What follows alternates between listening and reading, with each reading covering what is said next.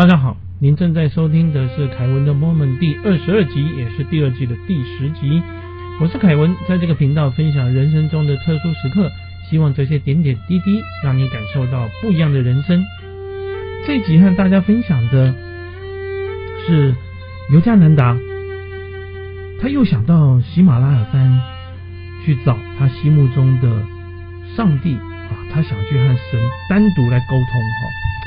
以前我曾经和大家聊过，就是说呢，哈，他在年轻的时候啊，就曾经和同学离家出走，结果呢，后来被他哥哥抓回来。这个他的心里的一直想法，就是他认为，就是说到喜马拉雅山，他能够去找到他心目中的神，去找到他心目中的上帝啊。至于为什么这样子的想法，我想这可能是一个缘分吧。那在这一集也很特别，就是说呢，我发现很多事情。在现在，在一百年前、一千年前，其实人们的想法跟反应都不会变。诶，这很有意思啊。那么我还继续呢，好，我们再回到这个故事上面来。好，这尤加南达跟上司说，他想要去喜马拉雅山。结果呢，上司啊，就圣尤蒂斯瓦尔就回答，他说：许多一辈子住在喜马拉雅山山上的人，也没看过上帝啊。所以其实啊，从证悟者的身上寻找智慧，胜过静止不动的山。诶，这有道理哦。我们常常哈去不同的风景名胜去游览。当然，在我录音的这个时间，二零二一年啊，台湾因为疫情的关系啊，我们都几乎都是待在家里啊。但是以前的话呢，其实都会每一年都会到处跑。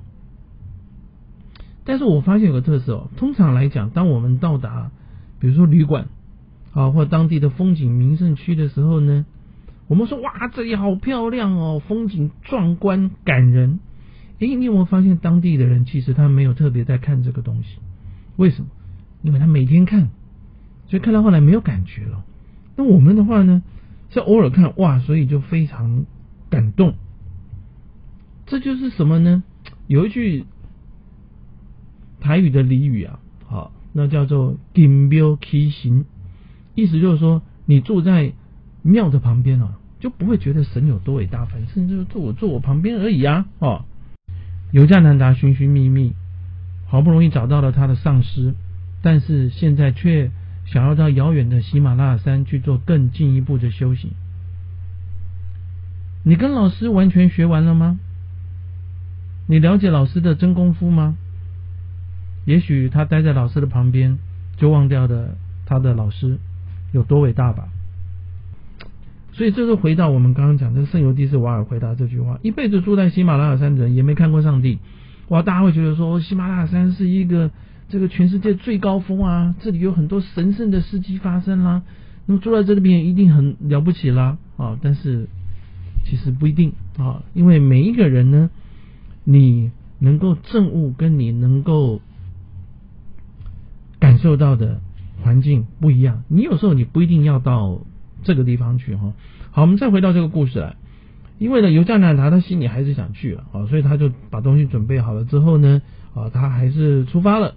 那他去找一位的梵文老师，他说呢，这个梵文老师啊，他有认识一位高僧哦，这位高僧的话呢，叫做不眠的圣人，基本上是不睡觉，所以这一位的。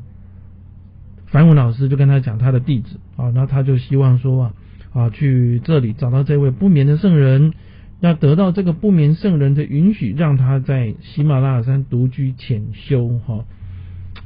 哎，为什么你去独居潜修要要有圣人的允许啊？这个我就不是很了解，可能在这个地方潜修的时候有什么问题可以去问圣人，啊，也许是这样子哦。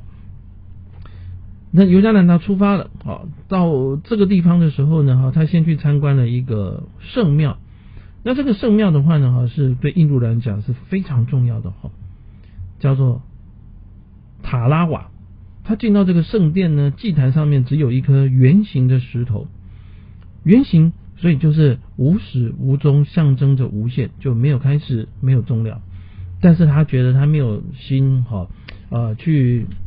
感受哈这个圣殿的氛围啊，他觉得说呢哈要找上帝啊要往灵魂里面去找，所以他也没有屈膝跪拜，啊，就离开了。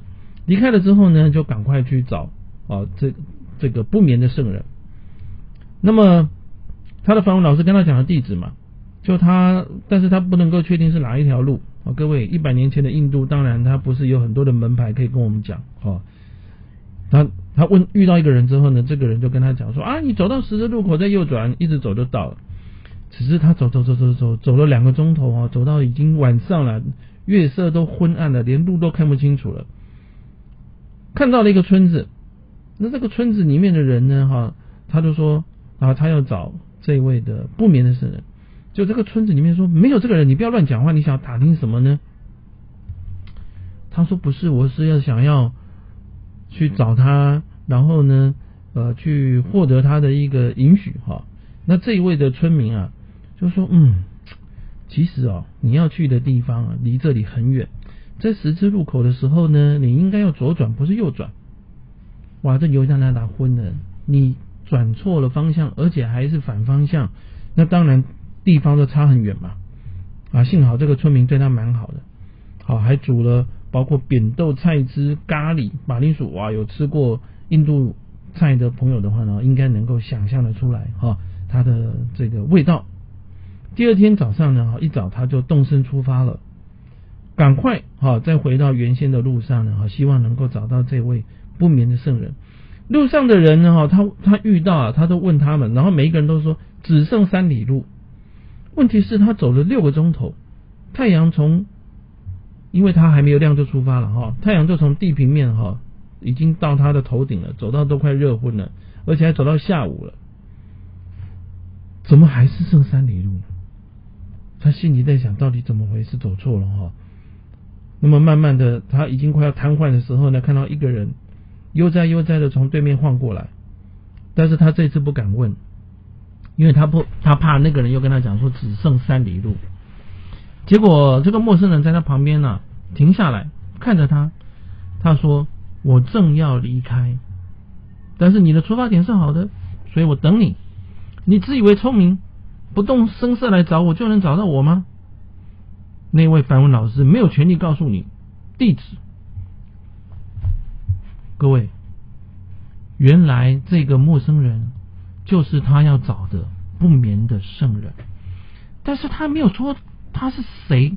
而这位不眠的圣人为什么就知道呢？哎，这就是这些大师厉害的地方。我们以前提过，说这些大师在修炼的过程里面。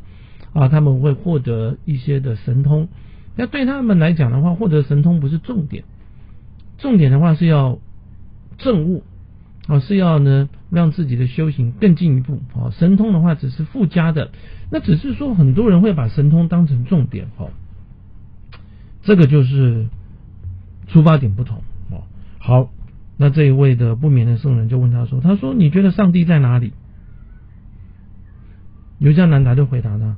他说：“我在，他在我心里，他无所不在。”这个圣人就说了：“无所不在，为什么你昨天在塔 塔拉瓦庙的时候，没有对着象征无限的石头朝拜呢？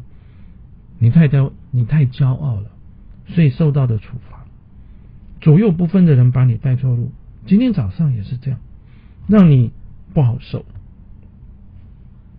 所以啊，神。”在我们里面，神也在我们外面。神在圣殿，也在其他的圣殿，都值得我们去朝拜。那他跟说：“我看到你逃离你的上司，他有你需要的一切，你应该回到他这个地方啊。”一个人如果不往内在寻求，只顾四处的漂泊，怎么会发现真理呢？这个不眠的圣人继续问他：“他说你有没有可以关门独处的小房间？”他说有。啊，接着不眠的圣人就说了：“这小房间就是你的岩洞，就是你的圣山，你会在那里找到神的国度。”所以他在暗示什么？他说：“你为什么一定坚持要到喜马拉雅山旁边修行？如果你认真的修行，一个能够让你独处的安静的房间。”就像你到了喜马拉雅山一样，你在这喜马拉雅山住在岩洞里面，住在山洞里面，其实和你住在房间里面如果你有认真的修行，你得到的证悟是一样的，何必执着呢？诶，这很有意思哦。有时候我们都会呃执着说说呢，比如说一定要去啊吃到什么东西，看到什么东西，亲身的体悟。但是其实如果你已经有了感觉，何必一定要亲身的体悟呢？借着这位圣人，就带他回到他自己的小屋啊，那个是一个在树林里面的小屋，还煮了东西请他吃，这就是。